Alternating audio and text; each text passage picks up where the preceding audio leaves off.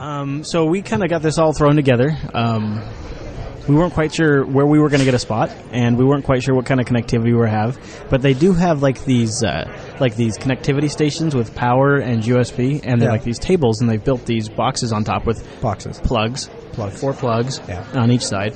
on every and side. so we kind of just came over and commandeered one. We did. and uh, took it over, and now that's where we're broadcasting I from. actually, I actually predicted that.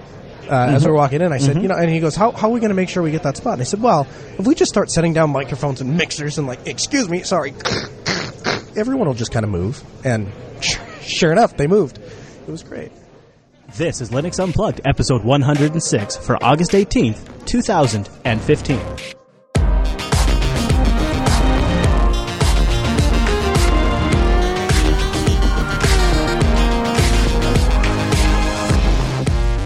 Welcome to Linux Unplugged, your weekly Linux talk show that's live from LinuxCon 2015 in Seattle, Washington. My name is Chris. And my name is Noah. Hey, Noah, are you ready for an exciting show today? Jeez, am I ever? it's only taken us two hours to get here. Three hours. to it's exciting for us because we are uh, we're live on the floor, and that's always, uh, especially when you get here and you don't know where you're going to be live from. It's a bit it's a bit challenging, but uh, not only not only are we here, but we took the uh, con experience up to the next level because we're also here with our Mumble Room. Time appropriate greetings, Mumble Room. Pip, pip. Hello. Hello. Hello. Hello. Hello, guys. I'm glad our, our, our virtual lug could be here. They know the the Seattle Greater Linux Users uh, Group is uh, is upstairs. We should Yeah. talk to them at some point. They have that'd be uh, really cool. Their lug is here, and uh, I you know it, it kind of got me thinking like uh, we could do like uh, af- we could do like we could bring the Mumble Room with us to like after show parties and Oh, just like yeah. bring them on a phone. Oh yeah, Would that that'd be any fun? Really cool. Oh, that would be Yeah. a heck of fun. Yeah. Maybe if we do that. Yeah. I got the Mumble client installed on my phone. Yeah. Well, coming up on today's episode of Linux Unplugged, we have a couple of things from the floor. We're going to play. Uh, uh, Bruce Schneier, renowned security expert, uh, gave a keynote talk this morning, and uh, he had some interesting points he wanted to make. You, Me. you managed to finally get somebody from HP to go on record and I- talk about some of the behind-the-scenes stuff that they have not shared publicly that they're doing on I, Linux. I did. I've been sitting on that information for over a year, and it was driving me nuts. Yeah. absolutely nuts. because they would not say they, like they the- wouldn't they wouldn't they would not confirm it publicly. It's like this big. It's like this big thing. Uh, Yeah. This big, huge thing inside of HP that everyone's using Linux, and they and they, they, they wouldn't talk about it on camera. Yeah. And I, I you know I, I harassed the heck out of them last year, and I didn't get anywhere. And then this year, they found a person found a guy who found a guy who knew a guy who knew a guy that was able to talk on camera about it, and so we got it. Uh, so uh, LinuxCon uh, Seattle is uh, is uh, about three floors of goodness. Um, there's uh, you know your basic floor, then you got your second floor where. To be honest with you guys, we thought was the main floor when we first got here, and we'll get to that in just a second. And then there's a third floor where people have sponsored and some other showcases are up there, uh, and it's right here on uh, in Seattle on Sixth, and I think it's Pike.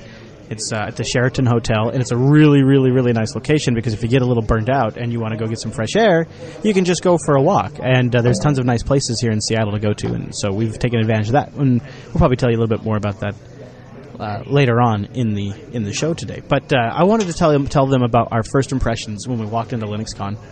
It's, not, it's a little embarrassing, Uh, but I'm willing to admit it. Kind of, but I mean, I don't think that was really our fault. I think that's more of a layout issue. Yeah, you yeah. think so? Yeah. So, uh, so we we got in, and uh, the first thing you find is the registration desk, and that's where you get your badge and your shirt and your swag bag Yeah, and yeah. stuff like. So we go we go over there and had a nice, lovely conversation with the lady, who, by the way, told me to walk through a wall.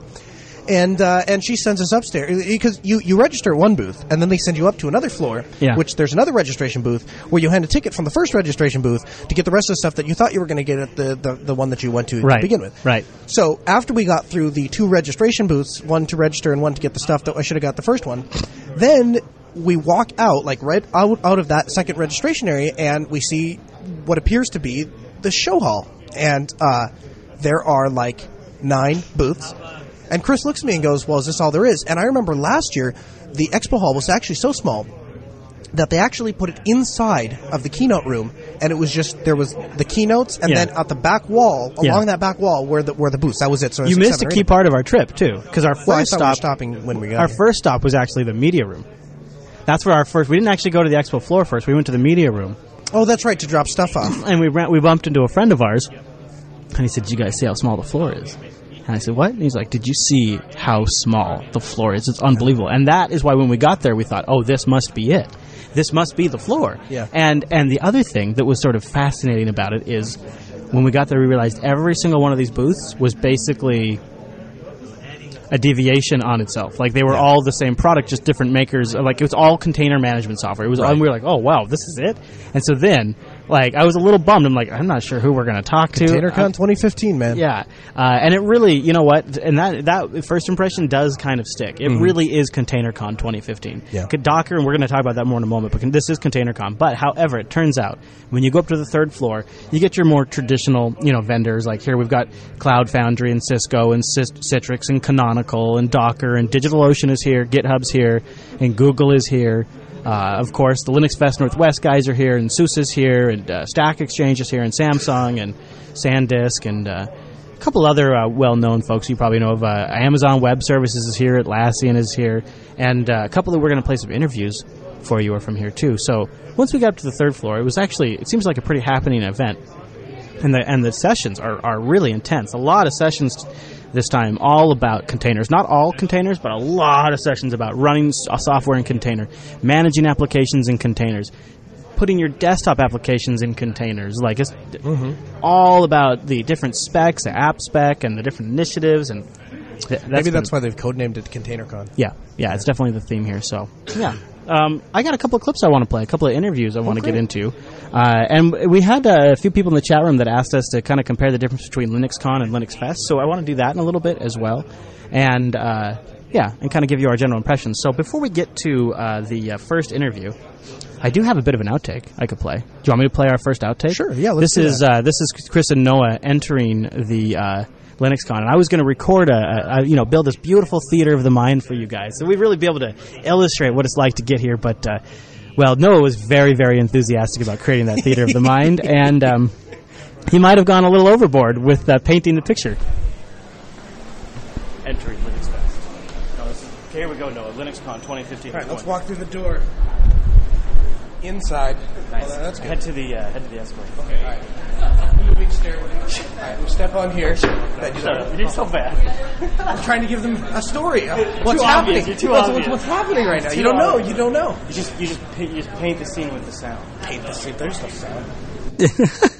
so we uh, we we got here and uh, we do have a couple of interviews to play. We went to the first thing we got to work was we knew we had to get some stuff for Linux Unplugged because we had a live broadcast and that was our first drop dead thing. Uh, so before we get into that, I'm going to tell you about DigitalOcean, the first sponsor on today's uh, Linux Unplugged. DigitalOcean is super super handy. We're bouncing clips around and things like that, and it's very very easy to spin up droplets. And we you, when you combine it with something like Docker, and man, is Docker huge here at LinuxCon, and of course DigitalOcean's here as well. You really have something special use our promo code DO Unplugged to get a $10 credit. And here's the best part. DigitalOcean has $5 a month plans. So for $5 a month and less than 55 seconds, you can spin up a droplet with 512 megabytes of RAM, a 20 gigabyte SSD, one CPU, and a terabyte of transfer. And they've got data center locations in New York, San Francisco, Singapore, Amsterdam, London, and a brand new one in Germany with lots of great connectivity and good regional locations. And DigitalOcean's interface is so slick and straightforward. The, zero resistance to get up and get something up and running or deploy an application. You want to do Ubuntu LTS with Apache or something like that. It's clicks away. There's so many great ways to deploy software using their interface, but even better, they have a straightforward API you can take advantage of and snap it into your existing management infrastructure, or just use some of the great apps. They have so many good community tutorials that have been written by the community with professional editing done to them. They pay people to edit them. It is a really good experience, and it's great for testing and production. We use it for all of the above, and it is our go-to Linux deployment platform in the cloud. And if you use Docker, if you use CoreOS, if you're using FreeBSD, if you're using CentOS, Ubuntu, Debian, you name it, you can deploy it on DigitalOcean in seconds. Go over to DigitalOcean.com and use the promo code DO Unplugged. You can use that at any time, and that'll apply a $10 credit to your account, and you can also support the Unplugged podcast. DigitalOcean.com and use the promo code DO Unplugged, and a big thank you to DigitalOcean for sponsoring Linux Unplugged. All right, uh, Mr. Colonel, Linux over there. What do you say uh, we jump into uh, a couple of our interviews that we got here, and then we'll kind of chat about it a little Man, bit. Man, would I like to do that? And uh, I wanted to start with uh, the uh, core infrastructure uh, projects announcement this morning. They had a keynote this morning, and uh, they had they covered a lot of things. But one of the uh, initiatives that keeps getting better and better is in the wake of Heartbleed and Shellshock. We saw the Linux Foundation, along with a bunch of other stakeholders in the industry, come together and launch the core infrastructure initiative. And the core infrastructure initiative, initiative project's been giving out money. They just announced they're going to be paying for the main developer of NTP. Father Time is what people call him and uh, he's been he's been working on NTP, just making nothing but uh, pennies. And now they just announced they're going to support him, which is great. Hopefully, it'll help with some of these NTP reflection attacks. All the different projects they're investing in have been extremely important. But there's been one thing that we really haven't been able to kind of agree upon industry wide, and I think we could all agree that if we don't come up with a common set of agreements and standards, governments will. And so the Core Initiative Project is setting out to create a open source best practices program that's going to be hosted up on GitHub, and this clip tells us a little bit about it. Today, what we're doing is announcing essentially an open source project. Uh, which will be rolled out later this year, but we wanted to get community feedback on a best practice program that essentially allows open source projects to meet a set of criteria whether it's having a security mailing list, peer checking of code, doing static analysis on your code, doing threat modeling on your code, to essentially indicate that you care about security and that it's important to your project. People who receive that badge will be able to display it on their project site or in GitHub uh, and indicate that they have met that criteria. What we really want is all of your feedback uh, and we don't want it in the form of a bunch of comments. We would love it in the form of GitHub pull requests. So uh, we are doing this. Uh, uh, this goes live today. We're actually announcing this later on this afternoon at a media exclusive uh, luncheon on the Core Infrastructure Initiative. So you all getting a sneak preview of this today. Now, I think this is a fascinating idea. So it's sort of a voluntary program submission, and you get a certified, you meet the best practices. And uh, I've been talking about this on and off with Alan on TechSnap. But how do we how do we solve this problem where, you, as a as a business, you want to use open source in your mm-hmm. enterprise, but you don't know if it meets a certain I don't know if quality standards is the right you word. Don't want, you, you want it you want it to meet a you, you want it to meet a standard, whatever standard that is. Uh, and actually, that makes a lot of sense, right? Because we do that in basically every other field. I- Yeah, aviation, like, uh, anyone can make something, but they rate it to be used in aviation. Or like, uh, for example, Oracle, right? Yeah. They go out and get their so- their software better business bureau certified for certain amounts of software to, to be to be free of certain amount of flaws, which is kind of a total joke. But there are like there are industry certifications now, and this is one that I think what's cool about this is it's going to be open up to the general public. And I don't know if anybody in the Mumble Room has any thoughts on a, on a program like this, or maybe any potential downsides. But since it seems volunteer based to me, uh, it seems like a pretty good approach to this, and I like that it's being run by the Core Infrastructure Initiative because they seem to have their priorities and uh, yeah, pretty well aligned. Uh, anybody in the Mumble Room have any thoughts on this? Going once, twice, no takers. I uh, okay, all right. Well, then we'll move on. I thought it was a good move. I think I really like what the Core Infrastructure Initiative is doing in the wake of shell shock and things like that. I'm, I'm very, very happy about that. All right, Mr. Noah, then I'm ready for uh, my next clip here. And uh, this one was kind of interesting. It was from Bruce Schneier, and he was talking about attributions of cyber attacks and why attribution is so hard and kind of using the Sony attack in, in sort of the lens to look through this problem. And if you recall, Sony was using Linux and Apache web servers and things like that. So it's it's kind of relevant to us because a lot of times Linux is in the server infrastructure. So if there's a problem there, uh, it very much falls on the Linux system administrator to, to, to manage that. So Bruce Schneier uh, was uh, he was uh, he was connected in via Google Hangouts this morning for the keynote. There's a little bit of audio glitchiness because his computer had bad audio, but the content is super uh, critical and important, especially with what's going on these days in cybersecurity. So here's Bruce Schneier talking about how attribution is difficult. The other big issue, and I think the biggest issue that Sony brought out, is that attribution is difficult. I mean, compare two attacks. In 2006, Israel attacked a Syrian nuclear power plant. They did it with planes, planes and bombs. And the recipient of the attack, Syria, could, could look up in the sky, see the planes, see the flags painted on their tails, and know where the attack came from. 2010, U.S. and Israel attacked an I- I- Iranian nuclear power plant. Uh, we did it with a cyber weapon, with uh, Stuxnet. The difference is that there was no way for Iran to attribute the attack. Actually, Iran didn't seem to have known it was an attack until either the press outed it or possibly Israel or U.S. called Iran on some diplomatic channel and told them. It's very difficult to attribute attacks on the internet. We know this is true, right? Packets don't come with return addresses, and it's easy to false flag. It's easy to uh, pretend your attack comes from somewhere else. My belief is that a lot of attacks from the Western countries go through China simply because everyone knows a lot of attacks go through China. And that's a perfect way to, to, to hide where you're from. I actually uh, was really glad he, he made that point. Uh, that you know, it's very possible that attacks from Western countries are just being routed through China because a lot of times the narrative is oh, it's just a Chinese attack. Now, no, one of the things that jumped out at me about that talk, Uh-huh. and he's talking, he's talking about security, is one of the n- main things that the vendors here are showcasing is how to patch your applications in containers. Like people are like everybody has a different solution for that. How to manage container security, Yep. how to update applications in containers, how to know when the applications in the containers have gone behind, how to know when the application quits working. Yep. All of that is um, like I would say, and maybe do you, do you agree that like seems to be like the number one product that's being talked about here, the number Oh one yeah, absolutely. problem. Well, I think so. I think so. The container technologies themselves, we have, uh, you know, we've built communities, and, and and there's already that the the standards exist for that, right? And so.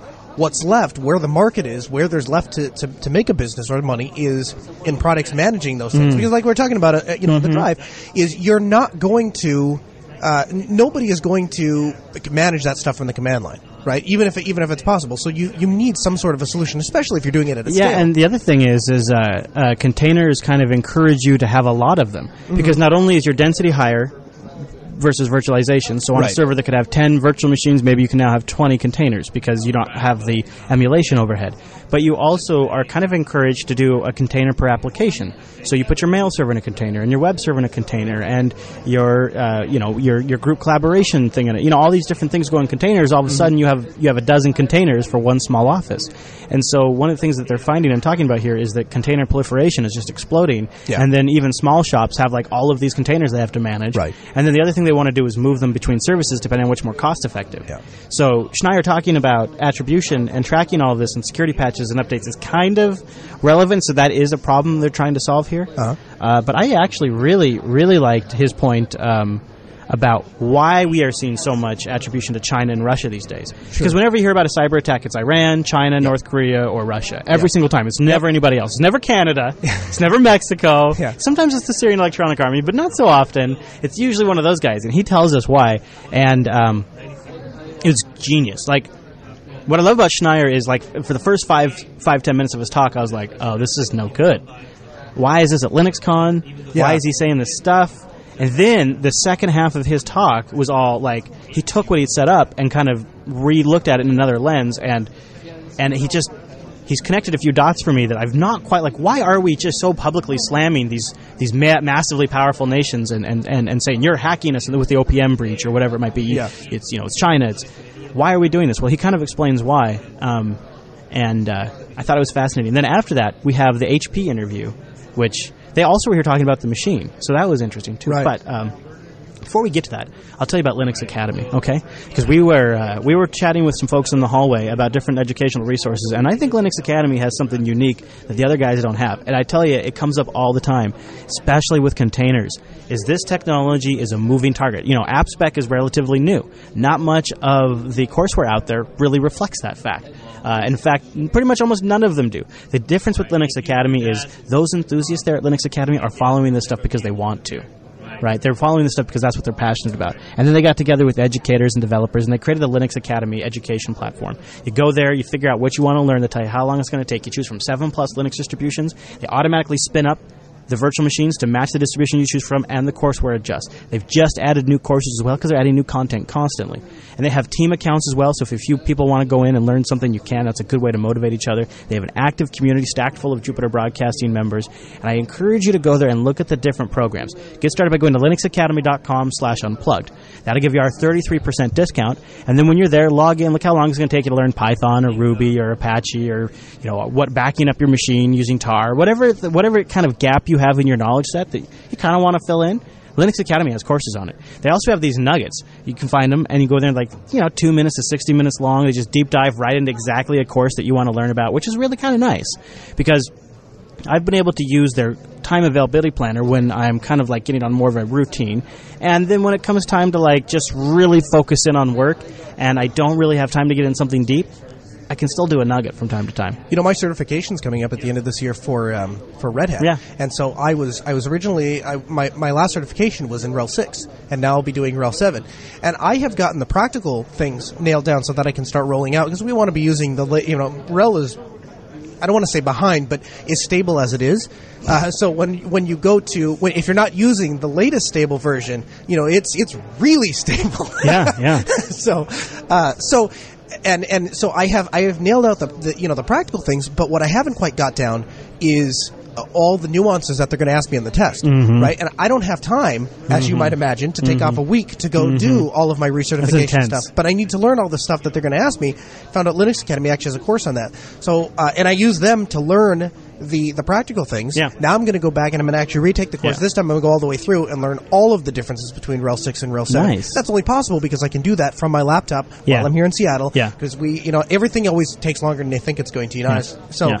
uh, that'll be great. That's nice. LinuxAcademy.com slash unplugged to go get the Linux Unplugged discount, support this show, and uh, just take your skill set up a notch. Linux Academy. Thanks, Linux Academy, for sponsoring the Unplugged program. You guys rock. Okay, let's play. Let's play this Schneier clip here. Uh, this Schneier clip is our last one from Bruce. Although I might go through his talk and see if there's any more we want to pull out. But I wanted to grab these ones because I thought these were short enough, but extremely poignant, and uh, just for anybody involved and interested in technology, uh, very relevant. So here's Bruce Schneier on why we're seeing so much attribution these days. Basically, why we're seeing the uh, blame game from different nations. And there's an arms race here, which I think is important to think about. This arms race between attributing attacks and hiding the origins of attacks, attribution versus deception. And the U.S. is in a singularly powerful position here. The NSA surveils much of the internet eh, for a bunch of reasons, right? They have a bigger budget than everyone else, actually, than everyone else combined. And the way the internet is routed, a lot of traffic goes through the United States. Uh, big article uh, on the 15th uh, last week on how AT&T is doing quite a lot of eavesdropping for the NSA, both within the United States and in their network uh, network points all around the world. Uh, 2012, the U.S. Secretary of Defense, uh, Leon Panetta, he said publicly, he's talking publicly about attribution, and I'm going to read a quote of his, of his that the U.S. has made significant advances in identifying the origins of cyber attacks. That's an interesting statement, and we actually don't know what that means. We don't know if, if the NSA has some fundamental technological advance in identifying packets. I mean, probably not. Uh, or that their espionage is so good that they're monitoring the planning process. I mean, we don't know what sort of secret evidence the NSA had. I mean, did they have um, uh, recorded phone calls from North Korea discussing the plan? Right in my in my fantasies, I think they have the document of uh, Kim Jong Un's signature and on the approval to go through with this. You know, we actually don't know what. But it's interesting that uh, attribution leads to deterrence. In the past couple of years, the United States has been more forthcoming in identifying who attacked them. They've, in several cases, identified North Korea. Last year, uh, we indicted five North Korean government officials in absentia for, for hacking. We've attributed uh, Russia. Now, oddly, in the OPM attack, there was one statement by Clapper where he said it was China, and then everyone kind of backed off, and there's no official attribution. But by and large, we're seeing more attribution. I think that's because it's in the U.S.'s best interests to signal that they can attribute. To say to the world that if you try this, we will know it's you.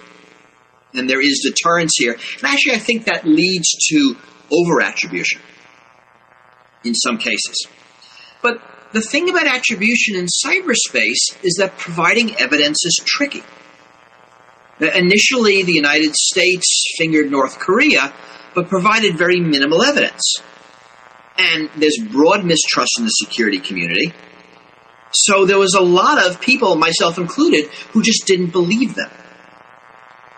And if you think about it, there are several types of attribution. Right? There's the lowest, where, I know you did it.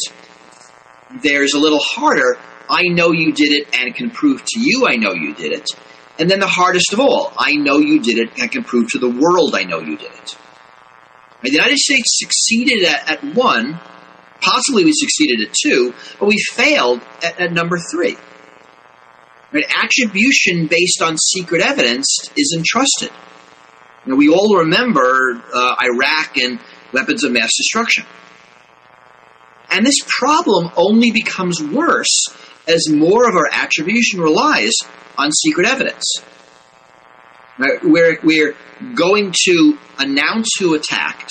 We're going to expect the world to support us in retaliatory action, and yet we won't be able to prove who did it. And, and this is going to be complicated. Mm, complicated indeed. So, uh, sorry about the little crackly of the audio there, but that was just his feed coming into the uh, con today. It wasn't anything we could do about that in the recording. But I thought it was uh, really interesting. He says, essentially, you know, one of the reasons we're doing attribution is because it kind of defers people from doing a further attacks because they know we'll call them out. Yeah. It's kind of, it's kind of interesting. Maybe that is why we call out China or call Until out. he's from the internet. Why is that? Uh, it's just that that's the recourse that you have on the internet, right? Is calling Yeah. people out on things. yeah, trolling, I guess. Yeah. Uh, so Schneier went on for a little bit longer and talked more about the problem. Um, and uh, I'll I'll, uh, I'll see if there's any more clips you want to pull out of that. No, I um, I know I want to talk a little bit about the differences between uh, LinuxCon and a Linux Fest. Yeah. And uh, I think you know, trying to keep in mind, there's two different audiences for Very each. much Do you want to describe wh- what you think? So, um, I tell you what, uh, you know, maybe you want to take the, you know, maybe you can take one and I'll take the other. So I'll, I'll, I'll come at it from the Altispeed perspective. Um, so I have attended Linux cons for many, many years. I'm Probably going on, well, since 2009, whenever, so, you know, I've been there numerous times. And only in the past year, uh, I have come from the eyes of um, the, com- uh, the community member that's interested in the projects prior to that, I've always come to LinuxCon with the idea of I need to come back with ways, with solutions for my customers and ways that I can make money. Because at the end of the day, while talking about the community and open source and software, that's all great. Somehow, I have to find ways to buy McDonald's and and and buy hotels to come out here and do stuff. I I can't do that if if I can't sell solutions. And so, LinuxCon and OSCON really uh, are both conferences that are really geared towards doing that. And I, and I know that that kind of rubbed you the wrong way in some circumstances, in that you know the, this idea that everyone is selling something. Um, and there is a difference there. Uh, and and as a community member, as somebody who's just interested in seeing Linux and playing with Linux, it's really not that exciting. Um, but for somebody who can take a solution back and say, "You are selling a solution that's maybe ten or fifteen thousand dollars, but I could put that into. I have four or five clients that we could implement that in, and then we could net a fifty thousand dollar profit to me." That's, What do you think about this? as- What do you think about this as a high level differentiator between the two? A Linux Fest is where you go to meet the people who are creating the code. Linux Con is where you go to meet the people who are selling the code. Yeah. or, or OSCON. Well, uh, so there, the only objection I have to that is there is a lot of development or d- development focused uh, sessions. If you look at Sessions, yeah, yeah. Mm-hmm. I mean, if you look at the sessions, a lot of the people that are speaking here at LinuxCon are speaking as a developer and two other developers. Mm-hmm. So I don't know. Yeah, it's a bit of a mix. You know, you can also kind of tell one another. Another way to tell is you can kind of tell by the attendance price. Yeah. Right. Yes. Yes. So it, these are yeah, the, Yeah. the ones that are a little more expensive are generally they, they they kind of probably are figuring maybe your department or your right. business is sending Is you. picking it up. Yeah, I, I, I guess I would change uh, developer focus to um, uh, you're meeting the, the people in the community versus you're meeting the people selling the products. Um, I, I think that uh, I, I might twist it a little bit that way, and that's not to say that this isn't a good conference or it isn't a it isn't a pertinent conference or valuable conference. I, Oh, I think for am- some people it's extremely valuable. Ex- One of the conversations I've noticed a lot happening here is folks that don't quite understand everything that's involved in sort of switching their infrastructure over, and so they're coming here. And I overheard a couple of conversations. Uh, um, I forget the name, but it's one of the Docker container managements just right here on. It starts like with a ranch or something like that, right here on the corner. Sure. And uh, couple of different gals were talking about how uh, you know they're coming from uh, some Microsoft Mom management system and they're moving over to different systems and they don't really quite understand this. Oh, she's or the one gal. The reason why this story even sticks out is because she called it the. I don't quite understand this whole open source trend, and I just kind of thought, oh, how cute! It's not a trend anymore. Sorry. Yeah, yeah. so we, We don't call- taken over the Yeah, world, kind it's- yeah, you deploying a Windows machine would almost be a trend. At this, Yeah. you know, uh, so yeah, I, I thought that was particularly funny.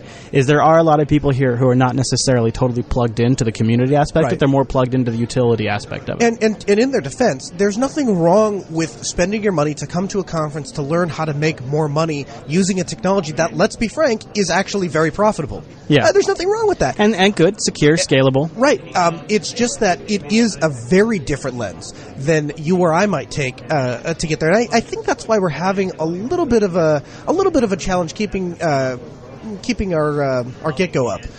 Yeah, I don't know. Yeah, I suppose so. I think. Uh, yeah, I, well, I, I'm looking forward to in uh, the Linux Action Show, kind of, uh, kind of putting it all together. The whole, Yeah. like, we want to really kind of try to capture the experience coming. I don't know how successful we'll narrative, be, but yeah, we're going to try to give you more of the. This, what you're getting right now, is really, you know, we've, we've been here for one day. This is our, this is our mid game impression right now. Right. We're only, we're only midway through the game. We still have the shirt contest tonight. We still Yep. have the uh, booth crawl tonight. We still have the meetup.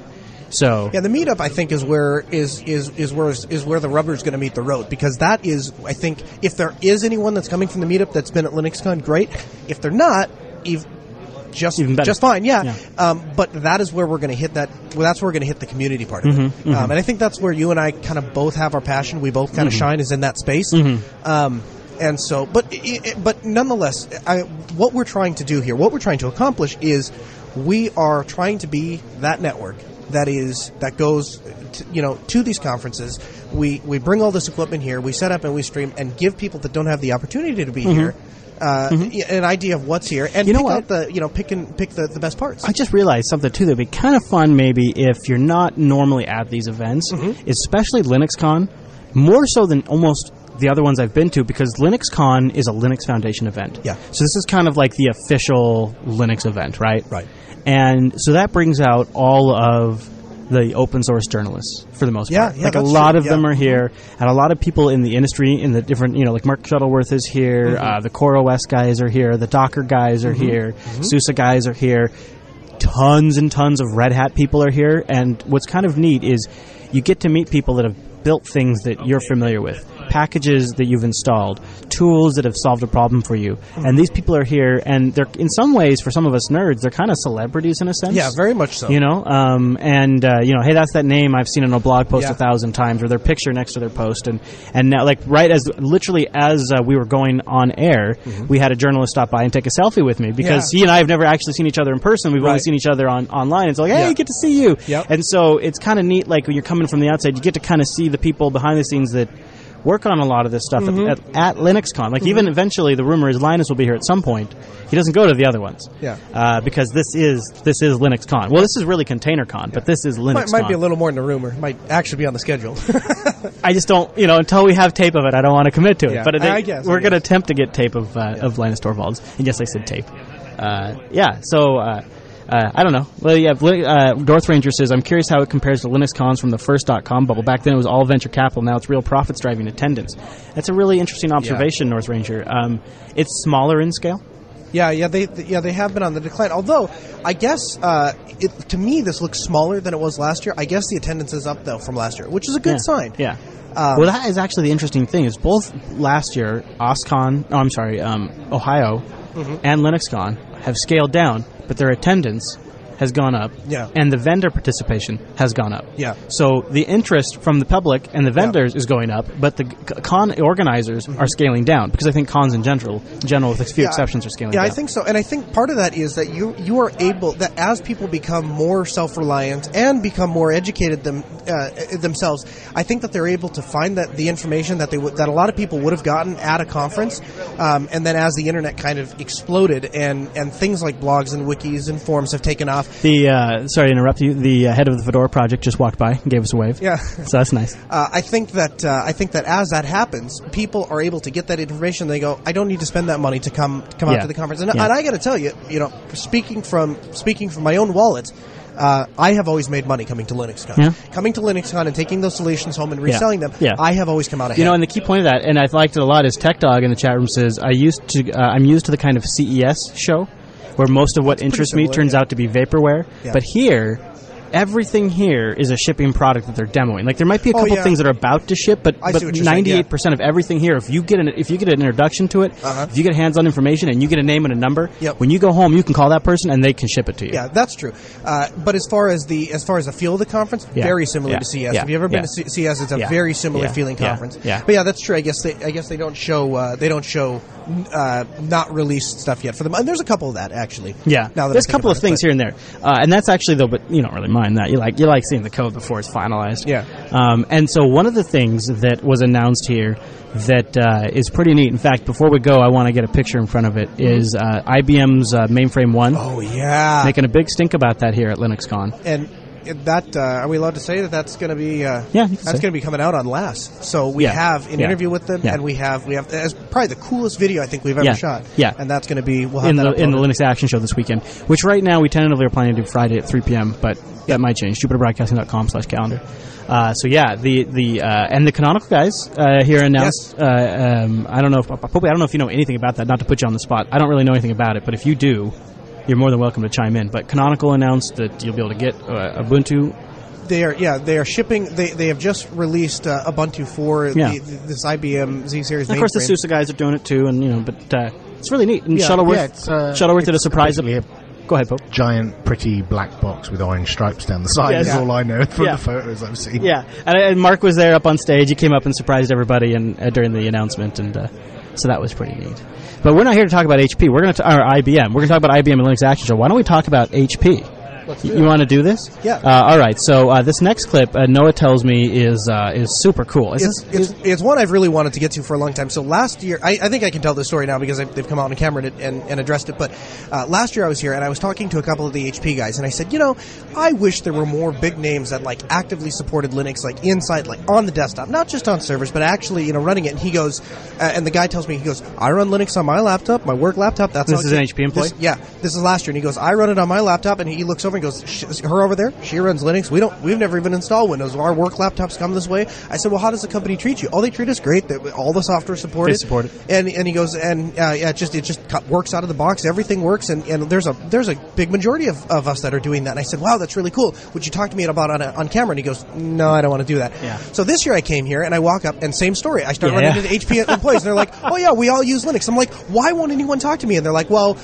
We know a guy who knows a guy, and he's friends with this other guy who knows this guy who was trained to, to speak on camera. He'll be able to talk to you. And I'm like, does he work for HP? And they're like, yeah. And I'm like, does he use Linux on the desktop? Oh, yeah. I'm like, find him. So they go over all of the conference Yeah. hall. They're looking all over. Yeah. And this guy comes over and he goes, can I help you? And I'm like, do you run Linux on your desktop? And he goes, yes, I do. And I'm like, I have a camera. Stand right there. Yes, you can help me. All right, so we're going to play this interview. Uh, You know what? Before we play it, why don't I tell you about our last sponsor in the show today? Uh, that'll be Ting, and I want you to check them out because right now this whole show is running off of Ting, and it's pretty awesome. Uh, the, we we actually started on the event Wi-Fi, which is pretty solid during the setup, and we thought we'd be okay with that because they're pretty. They're they're like they're like a dog with a bone when it comes to finding rogue wireless signals around here. So we started on the event wireless, and that was walking for a little bit. But uh, I got to tell you, you go to linux.ting.com because at the end of the day, it, we were so glad to have backup connectivity. Linux.ting.com. Ting is mobile that makes sense. Look, look at the signal strength. Look at that. Full signal. Full bars. Yeah. Full bars of LTE That's inside, nice. in, inside of here. And you can look around people dropping uh, Oh yeah, on and off. Well, we were now. The only thing we did a little clever is we positioned ourselves next to a gorgeous view. Yeah, that's true. So we have Yeah. beautiful windows nearby, but so that's helping. But that's just us being savvy. And so go to go to linux.ting.com. They'll take twenty five dollars off your first Ting device, or twenty five dollars off your Ting account, uh, or you know credit wise. So you get twenty five dollars of service credit, and then you're just like for for me, my first month that that paid for it. It's it's wireless service with no contract and you only pay for what you use. It's a flat six dollars for the line, and then it's just your usage on top of that, and that's what you pay. They have CDMA and GSM. Are we? We're on CDMA right now, right? Actually, we're on GSM. Oh, okay. Yeah. We're, yeah, we're, so we're on we're on the GSM Ting network right now, rocking that, and you can too. And you only pay for what you use. And what's great is when you just need to, when you need to use a lot of data, maybe one or two months out of the year you pay a little more. The rest of the year your bill's so low that it more than evens out. It's gorgeous. Linux.ting.com. Go there and try out their savings calculator. Plug in your actual usage. See how much you would save. I'm saving more than two thousand dollars in two years. I can buy a laptop. That's nuts. Of course, I need a laptop more often than that. Actually, my Bonobo is more than three years old. And So I'm- still and still going strong. Yeah, so there you go. All right, so that's not so bad. Linux.ting.com. Try out the dashboard. Check out their blog. It's great service. We're using them here at LinuxCon. We're broadcasting to our Mumble room and to our Icecast server using Ting. The live LinuxCon coverage powered by Ting. It's great to have data in your pocket if you're in IT, and they have great phones. Everything from super, super, super value phones for like under 60 bucks, you know, like feature phones, up to like the greatest hot rods like the S6 the Nexus 6, Moto X2, all that good stuff. Linux.ting.com. Okay, Noah, I'm going to play this interview you got from HP. I'm really looking forward to this because I haven't heard this yet. I've been waiting. So here we go. Here's Noah and HP. We're here with HP and with Keith, and I noticed that in the back here he has this big sign that says HP breathes open source. And as a fellow breather of open source, I thought it might be interesting to stop and talk with Keith. So tell me, Keith, uh, anyone at HP use Linux? Uh, a few people, yeah. Um, so I'm I'm actually the architect for Linux on the machine. Uh, the machine's a new hardware project we're working on, and the operating system we're developing to, to, that we're porting to that op- to that uh, hardware is Linux. So we're doing kernel modifications, user space modifications for that new hardware project. Uh, we also support uh, Debian Linux in uh, in our cloud offering. So our public and private cloud, the HP Helion environment uses Debian natively, um, and we use Linux for all, all of our other uh, in, uh, all of our other hardware uh, server hardware runs Linux as well. Okay. How about people? How about customers that, that purchase your machines and, and want to go install Linux on them? Is that you think that's going to be a smooth experience for them? Is that something that HP supports? Yes, we've supported uh, Linux on our hardware for the last 15 or 20 years, um, and we've always tried to make it as seamless and trans uh, and, and easy process as possible. We uh, provide Linux drivers. Uh, we work with the upstream projects to make sure that the uh, Linux kernel and the Linux user space stuff works well on our hardware out of the box. Outstanding. Tell me a little bit about some projects that HP is either working on, or projects that HP uses, or project projects that HP supports. Um, so obviously we work in Linux kernel because we have hardware that needs to run on it. Um, and then we also have a large in, uh, investment in the OpenStack ecosystem uh, with uh, a huge number of uh, contributors to major OpenStack pieces in the HP cloud environment. Um, and then we also work on other networking, uh, NFV stuff, telco stuff, the whole gamut of uh, enterprise computing. HP aside, what's your personal favorite distro? I run Debian. Oh, okay. And how, how long have you run Debian? I've run Debian for almost 20 years. Okay. And is that something that uh, you find that it may it, can you get your your your work work done on Debian? My business laptop runs Debian exclusively. Really? Uh, that's that's pretty impressive, and HP is pretty supportive of you doing that. Uh, oddly, yes. Uh, Debian is a very important operating system uh, to HP, and so uh, they're very supportive of me running Debian as my my daily work environment. That's outstanding. Well, thanks so much for taking the time to talk with us. We really appreciate it. Of course, thank you very much as well. Oh, that was cool. That was uh, that was pretty neat. So I, that that last line there, Debian is very important to HP. Yeah, it would, and I, I'm actually, you know, listening back. Um, I wish, I wish it was, cul- I wish it was culturally appropriate to set a camera up and then film all of the surrounding stuff because it leaves off. It leaves off some of the picture if you don't get the surrounding thing of like all the people that were standing there that were running Linux on their work computers as well, you know, and uh, I don't know. I just wanna I- lurk there and watch- show them- Yeah, it, just doesn't, it doesn't quite paint the picture as well as it did it in person, but uh, I guess you have to take my word for Yeah, it. no, no, that's that's neat. Uh, I, I I like to hear the passion there about in that too. Uh, I thought that was pretty cool. You know, one of the things that was pointed out to me, and I haven't seen it anywhere yet on any of the on any of the brochures, but somebody mentioned to me in the hallway that uh, LinuxCon's also offering childcare. Oh no way! Yeah, isn't that cool? Oh, that's awesome. And you know, when it's kind of an expensive conference, that's really a nice perk. It is, especially because I know firsthand uh, couples that both work in Yeah. the open source community and have kids, and that is an issue for them. Yeah. So- yeah, that's really nice. And they, uh, for for a lot of folks, not all folks, but for a lot of folks, they've provided lunch. You know, they treat the media exceptionally well here. Yeah, yeah, we have. Yeah, so that actually, a shout out to Dan Brown has been outstanding. I mean, Yeah. every little thing Yeah. I have, I just my my my email to Dan is is like my lifeline to for our lifeline really to get things done here. Uh, you know, when we need permission for something, or when we needed, uh, you know, we needed them to make a couple exceptions for us on a couple rules. I, Yeah. Just everything is. Or even when it was just you know a sandwich. You know, Andrew's able to grab me a sandwich that they're giving out to the media folks, and they provide a media re- lounge, which isn't too uncommon, but still really nice. Yeah, yeah. I thought I think that uh, I think that everyone at LinuxCon has has done exceptionally well, and you can actually tell it's a really polished polished conference. If you look at the way um, that they have the the uh, the keynote hall set up, right? Yeah. They take Yeah. the time to put all of the the par, uh, All and the all of their labels. DMX, by the way. So I have a lot of sympathy for the poor poor guy who had to set all those up and channel them.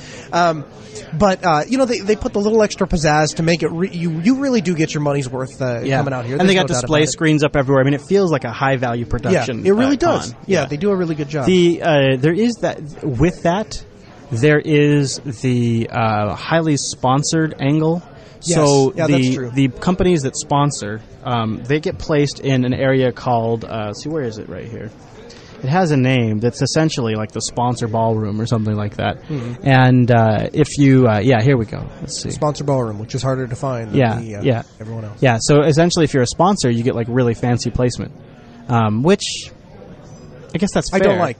it. it because the difference is stark. It's like the sponsors go in a, a brightly lit room Yeah. that's that's that looks ni- the nicest room, and then everybody that's an exhibitor that wasn't a sponsor is like out in the hallways and kind of in the peripheral. as as a, as a business owner, I have no problem with them uh, treating the, the the people who make it financially possible to do a conference like this, treating them, uh, giving them a little extra treatment. That's perfectly fine. What I object to is the fact that it is so much more difficult to find that room. Uh, than than what we originally thought was the expo hall.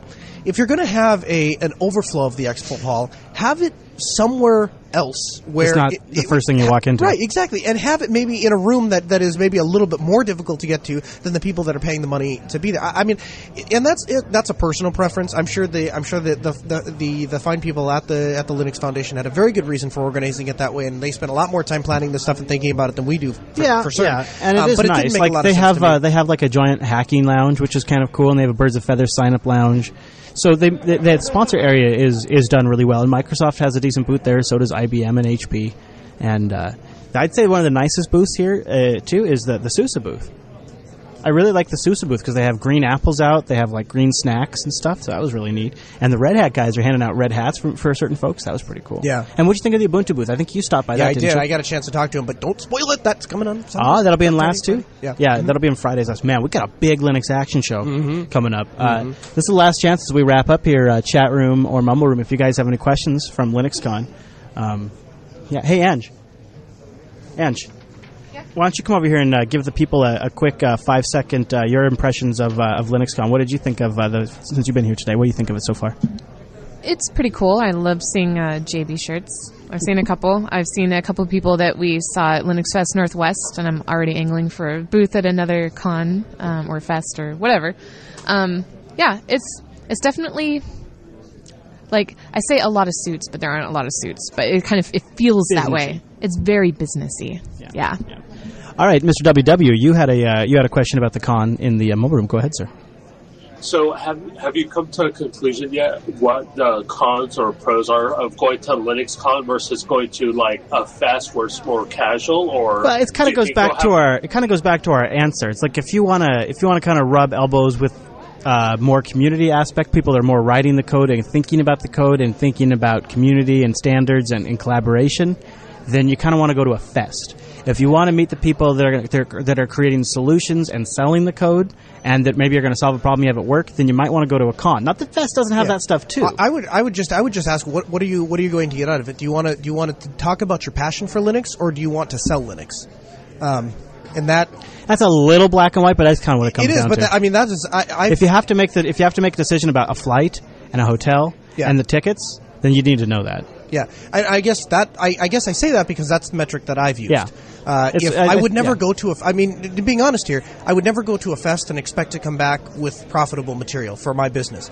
I would never go to a, I would never go to uh, I would never go to a con without expecting to be able to make a Mm-hmm. profit on it. And and transversely, I would never go to to a fest and not expect to build some Yeah. relationship. But I would be perfectly okay with going to a, a con and coming back with nothing more than, than a business sense, even if we didn't have you know uh, you know a community bonding. I mean, there is no going out to the range and shooting here. There is no uh, going out for burgers and stuff uh, unless you you know unless you range it privately, as opposed to What do you think of No, What do you think of North Ranger? He says maybe it's a mullet. It's a uh, it's a mullet of gatherings. Business in the front, party in the back. That's not Yeah, bad. yeah, That's not bad. yeah, I like yeah, that. yeah. Okay, that's a good. We can- that's a we good can go spot right with there. Uh, all right, so uh, Linux Unplugged is live on Tuesdays over at jblive.tv. We do the show at 2 p.m. Pacific. You can go to jupiterbroadcasting.com slash calendar to get that converted to your local time zone. We'd love to have you join us live in our virtual lug in our mumble room. Do bang mumble in our IRC chat room. And you can go to jupiterbroadcasting.com slash contact to send us an email or if you'd like to get content or discussions or any kind of like feedback or topic generation like that, linuxactionshow.reddit.com. Noah, is there anywhere you'd like to send people throughout the week? Yeah, I'd send them uh, to Altispeed, altispeed.com, and uh, I we are continuing to work on expanding the ability to do remote support. We actually just we just finalized uh, the final uh, in production test of doing cloud based Wi-Fi. So we now have the ability. Yeah, we now actually have the ability, and this I haven't actually put th- this hasn't actually gone out to the website, and we haven't sent flyers and product literature and stuff. But we actually now have the ability. If you have a property uh, and you want Wi-Fi in that property, we can actually ship you an entire box of stuff. Dang, and dude. You plug the cables in, and we take it from there. Wow. And we manage the whole thing remotely. Yeah, we actually- Altispeed.com? Yeah, we yeah, altispeed.com. We rolled that out at a hotel in Mankato, Minnesota. There was actually a guy on Twitter that was asking where he could stay where we would manage the Wi-Fi. It's a quality in Mankato. Uh, that's our first place that we've rolled that system out, and so far it's been 100%. So Cool. All right, everybody. Well, thank you so much for doing this week's episode of Linux Unplugged, and we'll see you right back here next week.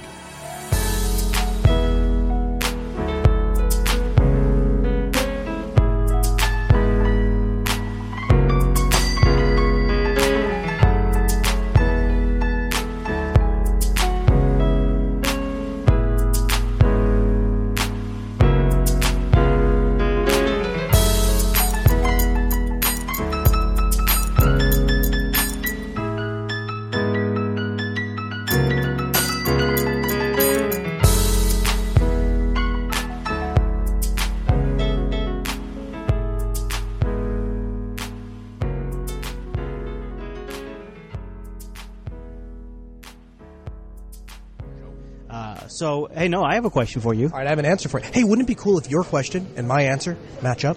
Could we have done this whole transmission over SIP back to the? Uh, Yes, yes, we could have. So why didn't we just use SIP? because I don't, I have never tried a SIP call that long to know if if a the quality would be sufficient. Although I suspect it would, but my big concern is I don't know if the if SIP is very very finicky if you actually lose internet, Ah. um, and then I ha- because it has to re-register with the server, and then we'd have to reinitiate the call. Uh, and I that is that I would be we'd have to try a test call for an hour before I would really feel comfortable saying try it. Although I suppose technically it's no worse than Skype. Skype has to you have to register. Noah. With, hey, what's up? I do uh, SIP calls, to conference calls all the time for very long periods, like Okay. two, three hours at a time. And for me, on my home Wi-Fi, it never drops off. Just Really? SIP client. But obviously, you're you're on conference Wi-Fi, it might be a bit tricky. Yeah, but we're not yeah, actually. We provided our own, and it's we, our internet's actually pretty strong. So I'll have to give that a shot. Now, Popey, did you modify the codecs at all, or are you just using the default ones, whatever comes set with the the SIP client? I was just using the default that was on uh, Android. I'm connecting Oh. to a um, an asterisk server in the office. Oh my gosh, you're doing it over Android? So we could, Yeah, So works we fine. just we just bring a little interface. that plugs, oh my gosh, dude! How cool would that be? All this can go away. We just plug into yeah, to work. What could go wrong? what could go wrong? Run the whole show on Android. I don't think anything could go wrong. Nah, that'll be fine. That'll be fine. It should, it should be no Actually, issue. and the, the app has uh, local recording as well, so it can just record ev- the whole conversation. I use it when we're having internal calls. I Oh, record good. them and then make them available for other people. Well, that's a good idea. All right, so we got to pick our title. We got to go to jbtitles.com and pick this thing. Hey, I suggested a title. you did? Yeah, for Was it- once in my life. How was it? I don't know. I don't remember what it was. Do you want to vote? jbtitles.com, Yeah, sure. jbtitles.com, Why certainly. bangsuggest.com. Why not? Sure. Oh, I went to jblive.tv. Oh, how come I have no uh, jbtitles.com? I don't know. Why don't you? Oh, I don't either. Oh, here it goes. Now it's going. Oh, oh there it goes. I had to Connecting the docs. That's kind of funny. Oh, yeah. well, Connecting the that's docs. That actually is, that that kind of works. That kind of works. Containing LinuxCon 2015. That's not bad. LinuxCon 2015 Mullet Party. That's not bad either. There goes Greg KH, All right, I have voted for Kernel myself. Maintainer Extraordinaire. Get you Absolution of attribution. with the celebrities. Look at us. Yeah, yeah. Hobnobbing. That must be. A, that must be. That must be a. Uh, that must be a. a I've heard of British- hobnobbing Oh, before. really? Oh yeah, totally. All right. Oh, trying to educate Did man. has Popey told you about his new snack that he really likes? Ha- haggis.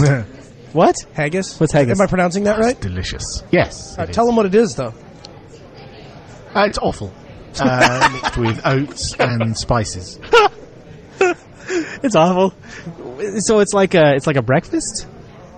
Boiled. Uh, beef yeah, you often have a slice of it, slice of it fried uh, with Fried? breakfast. If you have like a full English breakfast, you'd have like sausage, bacon, eggs, beans, and all that, and black pudding. Uh, oh, I'm thinking of black pudding, but black pudding and uh, yeah, haggis very similar. But no, you'd normally have haggis with um, potatoes and uh, vegetables. It's lovely. It's like stomach and kidneys and stuff. What do you fry it in? Like what kind of delicious. gre- grease or oil? Is it No, butter no, or- sorry, I was confusing. Oh, oh, oh, that was black black pudding you and fry. haggis. Gotcha. But haggis is, comes in like a bag. It used to be like sheep stomach. A but I bag, they oh. anymore. Sheep stomach, yeah. And you boil it. Yeah. Yeah, Come boiled on, sheep stomach. Come on, let's not. See, delicious, delicious, man. delicious. See, Yeah. yeah. My my wife won't eat it. She won't go anywhere near it. Uh, so What's it smell I- like? I- You married when she goes out, it smells delicious. It smells like a bag of offal boiled. what else is it going to smell You, like? you married up, my friend. Do you put any sauce on it, or you just eat it as is? I actually I had it the other night with some uh, sriracha on it, which was Ooh. even better because sriracha makes everything. It, better. sriracha does. You know what? You know what Rakai put sriracha on? Pizza. Sure, yeah, sure, yeah, Totally yeah. ordered pizza with Ooh, sriracha. yeah. It was Yeah. really good. Yeah, actually. yeah. No, I've seen that. That's a thing. That's good. Uh, But can barbecue a haggis. Oh, stop it! Damn if you it. dig a pit, if you dig a pit, If you dig a pit, Yeah. connecting the docks containing LinuxCon 2015 are my favorite. Connecting There is a dogs good. vegetarian haggis, by the way. Connecting the docks is good, but containing LinuxCon suggests LinuxCon. I think actually connecting the docks is True. good, but yeah. But but you're gonna con- have containing. It should be not. Can't contain Linux con. containing LinuxCon 2015. Can't contain. You can't contain Linux. I don't know man. if you get it. You don't get it. I think Well, I connecting do the get it. docks I is just- better. yeah, no, if oh, you don't yeah, watch the fine. episode, you don't Oh, get it. yeah, yeah. So I think I oh, like Right. connecting the docs better. All right, North Ranger, you win, sir. You win. What was yours, Colonel Linux? Can't contain Linux. ah, I see. See, get it? Yeah, I Get do Can't get it. contain. Now I see why you were enthusiastic about that. So, Mumborn, were you able to hear the clips okay? Yeah. Yeah. Uh, Yeah. Good. Yeah. It's a little hokey, hey, but every time we get it, we learn. So, thanks for making it, you guys. I love your faces. welcome. We actually didn't even remember you guys until this morning. That's Had- not true at all. Chris remembered you. Oh well, Noah didn't, and so since I was the one that was planning equipment, I was still figuring out how I was going to do it That's this true. morning. That's that is that that part is kind of true. Uh, all right, you guys. What? We're yeah. going to expect some flowers, and we'll be fine. Okay, all right, I can do yeah, that. Flowers yeah, and fl- haggis What about chocolates? and haggis. Oh, and haggis. Yeah. Yeah, Popey can supply the haggis.